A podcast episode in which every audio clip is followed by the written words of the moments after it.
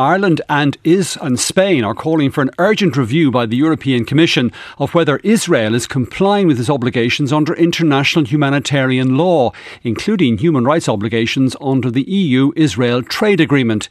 In a letter to the European Commission President Ursula von der Leyen, Taoiseach Leo Varadkar and Spanish Prime Minister Pedro Sanchez expressed deep concern at the deteriorating situation in Gaza. They described the expanded Israeli military operation in the Rafah area as posing, quote, a grave and imminent threat that the international community must urgently confront. The European Commission confirmed it had received the letter, but its spokesperson said there was no formal response yet. We can talk about this now to Green MEP Grace O'Sullivan, who joins us on the line from Brussels. Very good afternoon to you, Grace O'Sullivan, and thank you for taking our call today. Um, this EU Israel trade agreement, which Ireland and Spain now are calling uh, to be reviewed, what's its significance in terms of the relationship between the EU and Israel? Well, it's very important to Israel to have this um, association agreement. Um, and, uh, you know, we've been calling already for this to be suspended um, a number of years ago because of the situation in Palestine. But the most important thing is the, the Article 2 stipulates that the relationship between the EU and Israel must be based on human rights and Israel has shown complete disregard for human rights in Gaza.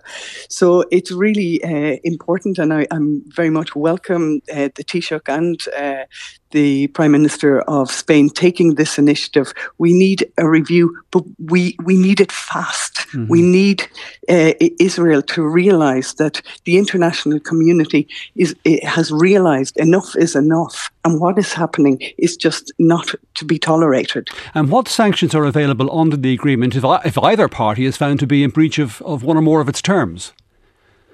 Well, it, it really, um, they, they have to, if this, the agreement is stopped, um, that the, the pressure on Israel will be will be enormous from a, an economic perspective. But also, I mean, at the moment, Brian, we have um, countries here in the EU, Germany and Italy, are fueling the, the, the EU trade by sending weapons to Israel. And, and to my mind, that's just fueling uh, the war. You know, so it, it really would be um, a, a, huge step for the EU to mm. actually unite around um, this association agreement and and and stopping it uh, essentially. Yeah, we'll maybe come to that in just a moment. But the, the EU is Israel's biggest trade partner. I think I'm correct in saying about about a quarter, a little over a quarter of Israel's exports went to the European Union. So, any sanctions, for example, that might arise as a result of a, a decision or determination that it's in breach of the agreement on human rights or other grounds would have could have very serious consequences for uh, economically for Israel.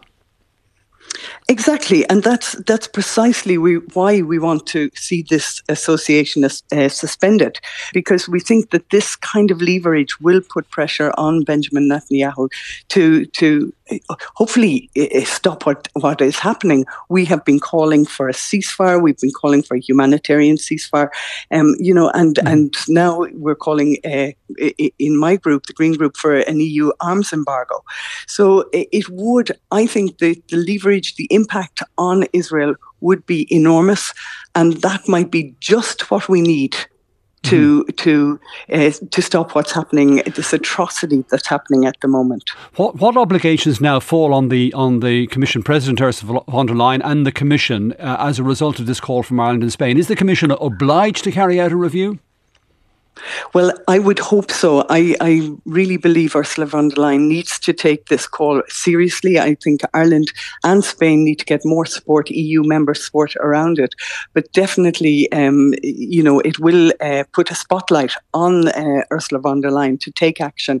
And I mean, it, Brian, when we see mm-hmm. what's happening in Gaza, when we see the imminent uh, attack, ground attack on uh, Rafah, uh, Rafah and the people there, you know, if we don't do something uh, soon uh, and very soon, mm-hmm. that we uh, in, essentially in the EU we're standing over, we're watching uh, a, something, a humanitarian catastrophe, mm-hmm. that we will, you know, we really can't continue to but, do this. But, so but, the EU has to take action. Right, but it's, it's one thing to get to get a review, and we'll see in due course whether that that um, uh, happens or not. But it's quite another thing, and seems very unlikely that the EU would act with with with uh, uh, in a unified way on this, because we know there are very deep divisions within the EU in, in what approach should be taken to this uh, conflict.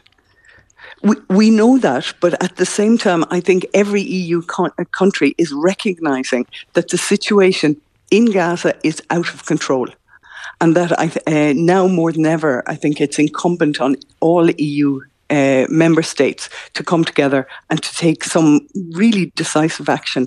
So it, it's not, even though there have been difficulties, the situation has been deteriorating. And I do believe that that should be enough uh, with the support, like with the pressure from mm. Ireland and Spain and other EU countries, to get a unified voice from Ireland putting pressure on Israel. And this uh, uh, association agreement, this will definitely mm. uh, put pressure on uh, the, the, Israeli government to be, uh, in terms of their position. Right. Just before I let you go, is there more that the, the government here could be doing uh, short of this unified EU EU action, which is looking for? Well, look, I, I, suppose, you know, Brian, I'm signatory to uh, Frances uh, Black's bill, the Occupied Territories bill. I mean, that would be, it would be good to get that back on the table in Ireland, you know, because that's another uh, leverage pressure. But I think the more we can do, Ireland has been consistent from the 7th of October. We've been consistent in our messaging that what is happening is is not tolerable, and uh, and as I said, it's getting it's way out of control. Enough is enough, and I think Ireland, every pressure Ireland can put on in, in amongst its EU partners, will um, you know it'll be listened to. It will have effect, uh, and I think Ireland is moving in the right direction. The pressure is on, and we have to keep it on. Green MEP Grace O'Sullivan, thanks for talking to us on the programme.